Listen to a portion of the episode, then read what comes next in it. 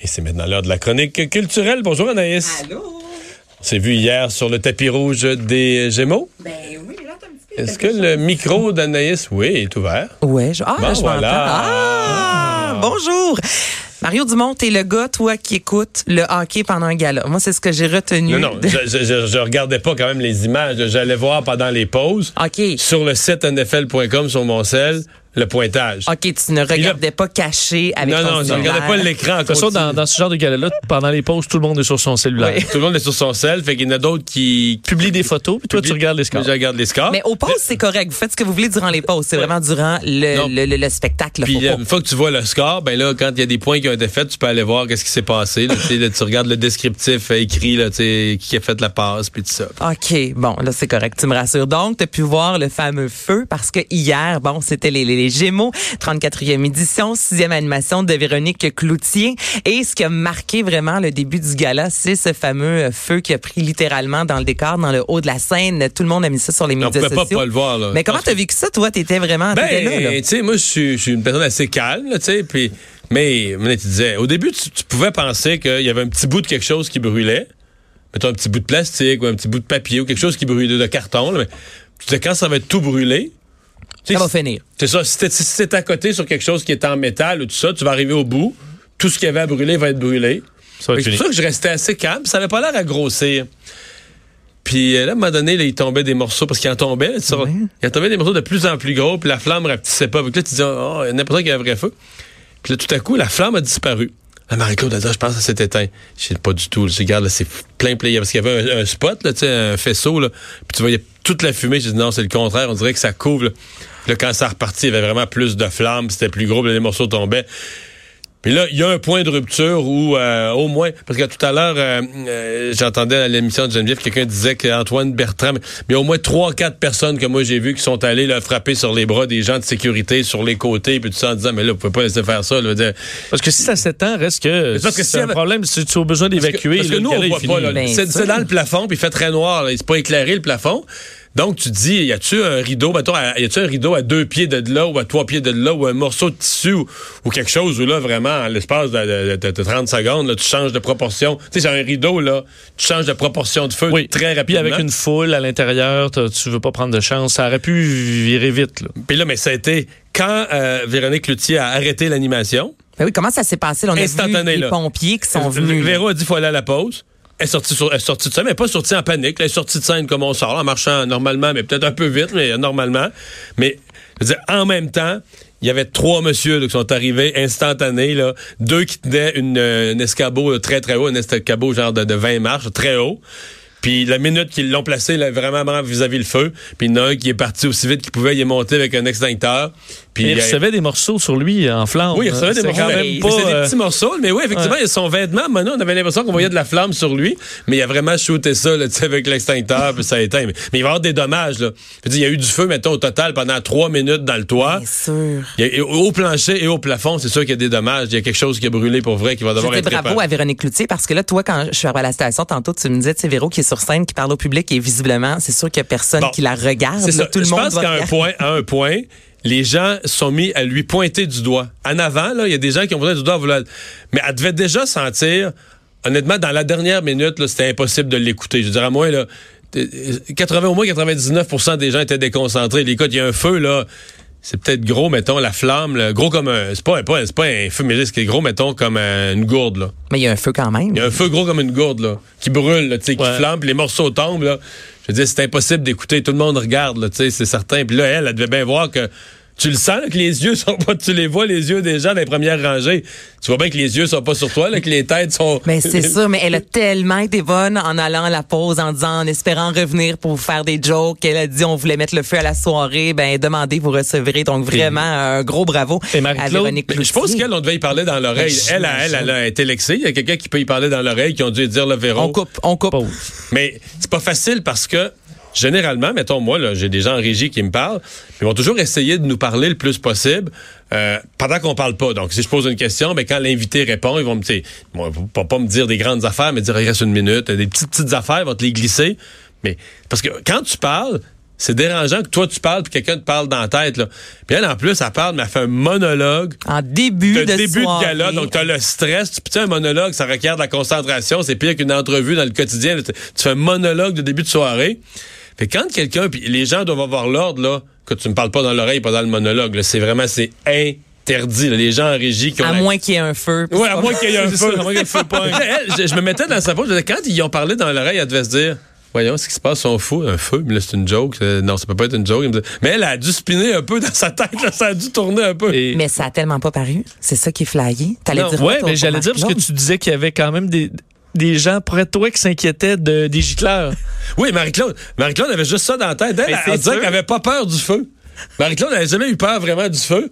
Elle disait, elle disait, un, un- un bâtiment public de même, là, qu'il y a de la flamme, il va y avoir de la fumée ou de la chaleur. C'est sûr qu'elle disait. Mais près d'un gicleur, c'est sûr que ça part. là. dit, dans le plafond, là, ça va être plein de gicleurs. Avec, elle, elle imaginait, là, toutes les robes en wet t-shirt. la communauté toutes les avec robes le en, noir en en wet t-shirt. le- le- Ça aurait été quand là, même. t'aurais pas, euh, là, t'aurais pas pu reprendre. là. je veux dire, tout est trempe, les Ouais. bancs sont trempés, euh, tous les des robes, les habits, tout le monde trempé, les cheveux dans la face. Ça aurait été hilarant, La ça, catastrophe. dis, mais catastrophique Ça veut dire que pendant que Véronique était sur scène, dans la régie et les gens derrière devaient Capoter. Littéralement, Ouais, moi, devait être c'est- en feu derrière. C'est le cas Ce de que j'ai entendu, c'est qu'ils l'ont su vraiment tard. C'est-à-dire que- tout le monde dans la salle le voyait, mais que la régie, quand la régie l'a su, c'était vraiment plus tard. C'est con à dire, mais ça se rendait pas. Le monde, est- tu sais, les gens dans la salle sont assis. Tant qu'il y en a pas qui se sont levés, puis qui sont allés cogner à l'épaule des gens de sécurité. Puis là, probablement que les gens de sécurité, eux autres, sont pas, c'est pas du monde de TV, c'est du monde de sécurité, mais probablement qu'ils sont pas si connectés que ça. Ben, avant qu'un de sécurité parle à un autre de sécurité, qui parle à un autre, qui parle à quelqu'un qui est dans la production, qui parle à la régie. C'est vite passé deux minutes là, de perte de temps, de, de téléphone arabe, de l'autre qui dit à l'autre. Fait que ce que je comprends, c'est que la régie l'ont su sur le tard. là. Quand ils l'ont su, c'était de plus en plus avancé. là. Ben, ils ont réussi en tout cas parce que l'instant de la, sa- de la, la pause publicitaire et au retour, on Au y a vu que du feu. Hey, ah, les jeux de mots s'arrêtent plus cet après-midi. Ouais. Non, mais ils ont, mettons, je te dirais, éteindre le feu, ça, Ça a pris pris peut-être une minute. OK.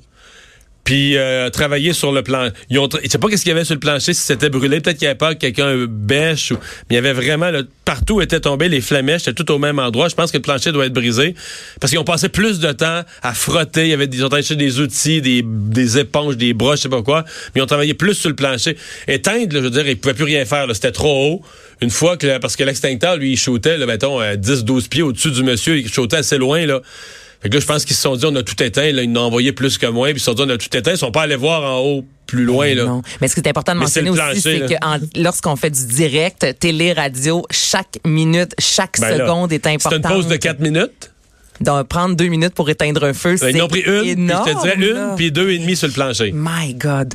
En tout cas, ça, Ça, a donné dit, un beau gala. Ben oui, mais ça a vraiment donné ton à ce gala euh, qui a été très euh, mouvementé. Euh, deux moments forts qui ont fait beaucoup, beaucoup jaser sur euh, les médias sociaux notamment. On a demandé à quatre têtes d'affiche des euh, principales chaînes, soit Guy Lepage pour Radio-Canada, Julie Snyder pour V, Christian Bégin pour Télé-Québec et Charles Lafortune pour TVA, de venir sur scène présenter un prix. Et on voulait mettre de l'avant le fait qu'il n'y a aucune compétition dans notre domaine. Je vais vous faire entendre un extrait. Super fin, Christian. Merci. Moi, j'ai toujours apprécié ta curiosité, Bégin. Puis, d'ailleurs, c'est pas toi, il y a 12 ans, qui m'as dit que tu avais accepté ce show-là en attendant d'avoir un prochain rôle à la télévision. Oui, c'est vrai. Non, mais c'est vrai, tu, tu- tu parles de quelque chose de vrai. Mais je me suis un peu inspiré de la carrière de Charles, parce que toi, Charles, quand... Non, non, mais quand t'as lâché Watatata, toi, tu t'es dit, je vais animer en attendant, tu sais, c'est ça? Mais non, mais... Juste... Ouais. Ouais. Mais j'ai juste une... Toi, juste c'est pour savoir. Toi, t'attends encore? C'était délicieux, honnêtement, les quatre sur scène. Et là, ça fait du bien de voir une salle qui rit, une salle qui embarque dans l'humour. Un autre moment fort également, on a fait un beau clin d'œil à Ami Télé qui, depuis cinq ans, fait de la vidéo à description. Donc, on s'est dit, on pourrait essayer aussi, nous. Alors, Véronique Cloutier a expliqué le concept. Alors, c'est super simple, Vincent. Toi, tu veux une émission et tu choisis la personnalité de ton choix Oui. pour expliquer ce qu'elle voit. Donc, pour l'émission Les Chefs, animée par Élise Marquis, on s'est dit, on va demander à Denis Palette, de Denis Durelet, de, de- d'expliquer en fait ce qu'il voit. Et ça donne ça. On l'a pas. Bon, ben, je vais vous faire entendre une autre fois, mais c'était fantastique. En fait, on reconnaît un peu l'absurde. Mais tout ça était très drôle, là, les vidéos de description. là. De A à Z, je vous le dis, ça vaut la peine d'aller sur un moteur de Et recherche. et d'ailleurs, le prix était voir, présenté par deux personnes handicapées qui travaillent à cette, euh, à cette station. Mais Ouais. moi, je trouvais que c'était un gars-là assez rassembleur, assez sympathique euh, envers le public, pas snob. Moi, je trouvais ça C'était pas snob, la durée c'était parfait parce que des fois c'est trop long, le 15-20 minutes, on dirait qu'on se perd un peu là. Je trouvais que la durée était parfaite, il y avait un bon rythme. Euh, Véronique Cloutier en début, ça s'est super bien passé. À- Outre le feu justement, elle a réussi à l'ouverture, aller voir ça aussi, c'était fantastique avec bon des sketchs, euh, du numérique, de la danse, du chant. On a fait un beau clin d'œil à Révolution et il y a également La Vraie Nature qui a remporté un beau prix et d'ailleurs on apprenait ce matin qu'il va y avoir un livre La Vraie Nature avec évidemment Jean-Philippe Dion. C'est le 6 novembre prochain. La Vraie Nature, le livre du chalet. Super de beaux projets. Jean-Philippe me dit que c'est un livre qu'on laisse à côté du foyer, qu'on regarde, soit avec un bon café, un verre de vin et je vous laisse un peu expliquer c'est quoi le projet. Le livre, c'est vraiment pour poursuivre l'expérience de la vraie nature. Ça fait, je dirais, un an et demi qu'on travaille sur ce projet-là. Donc, c'est autant des espèces de secrets de plateau euh, que des histoires. Euh, on revient sur des histoires importantes des invités des deux euh, premières saisons. Mais il y a aussi plein de ce qu'on appelle, nous, en, bon français, des features. Donc, c'est des moments, par exemple, où on va raconter que... c'est quoi les bons trucs pour faire une bonne corde de bois dans un chalet? C'est quoi des bonnes recettes à cuisiner au chalet? Moi, je vais faire aussi des textes qui sont des espèces de clins d'œil sur euh, euh, pourquoi, par exemple, il y a un mot sur la porte quand les invités arrivent. À quoi ça sert, ça? Et puis, le, vous allez avoir euh, donc plein de secrets comme ça de, de- du plateau de tournage de la vraie nature dans ce livre-là. Alors, si vous aimez la vraie nature, vous allez retrouver les témoignages de Marie-Mé, Gino Chouinard, Jeannette Bertrand. Et là, ben, la vraie nature, il y a eu un album il y a quelques temps de ça. Là, on parle du livre. J'ai demandé à Jean-Philippe Dion, euh, c'est quoi après? Est-ce que vous avez un autre projet? Et pour la première fois, il a parlé d'un projet fou qu'ils ont en tête depuis euh, quelques temps déjà. on a comme un rêve fou, puis j'en ai jamais parlé, mais c'est comme un rêve fou, puis je sais pas si ça va arriver un jour ou pas. On a comme euh, on a comme rêve un peu fou, en fait, de faire, de transformer un jour la vraie nature en espèce d'expérience de team building, tu sais, pour des entreprises, mettons avec des collègues, des dirigeants d'entreprises qui pourraient venir vivre l'expérience de la vraie nature, puis apprendre à se connaître, parce que tu sais, souvent, on peut travailler avec des gens au bureau depuis des années, mais on se connaît pas vraiment. Donc, on se disait que ça pourrait être le fun pour des collègues, par exemple, pour apprendre vraiment à se connaître. Mais honnêtement, est-ce qu'on va se lancer là-dedans? Je ne sais pas. Mais euh, c'est quelque chose que les gens nous écrivent pour nous en parler. Ils aimeraient ça le faire. Fait que ça fait partie de nos rêves fous de la vraie nature. À suivre. Alors, c'est le 6 novembre prochain que le livre La vraie nature, le livre du chalet, sera disponible. Et, Et finalement, le décès d'un géant du jazz de chez nous. Ouais, un jazzman canadien, Vic Vogel, qui euh, a appris le piano à l'oreille à l'âge de 5 ans pour devenir une des plus grandes légendes canadiennes. Moi, j'aime ça, des histoires comme ça, c'est particulier. Et lui, dans les années 80, euh, il a joué entre autres avec Offenbach et je vais vous faire entendre un extrait de ce que ça donne. C'est solide.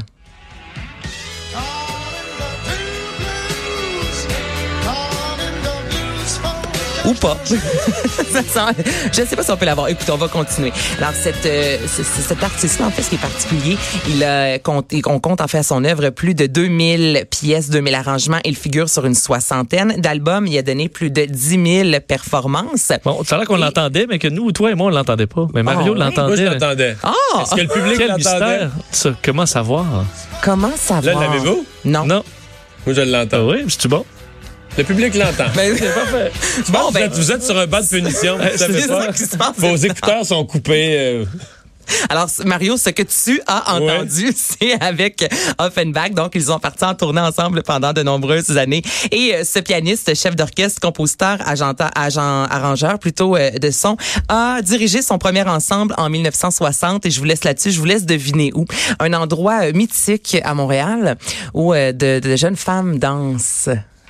C'est reconnu comme l'endroit où les femmes sont les plus belles.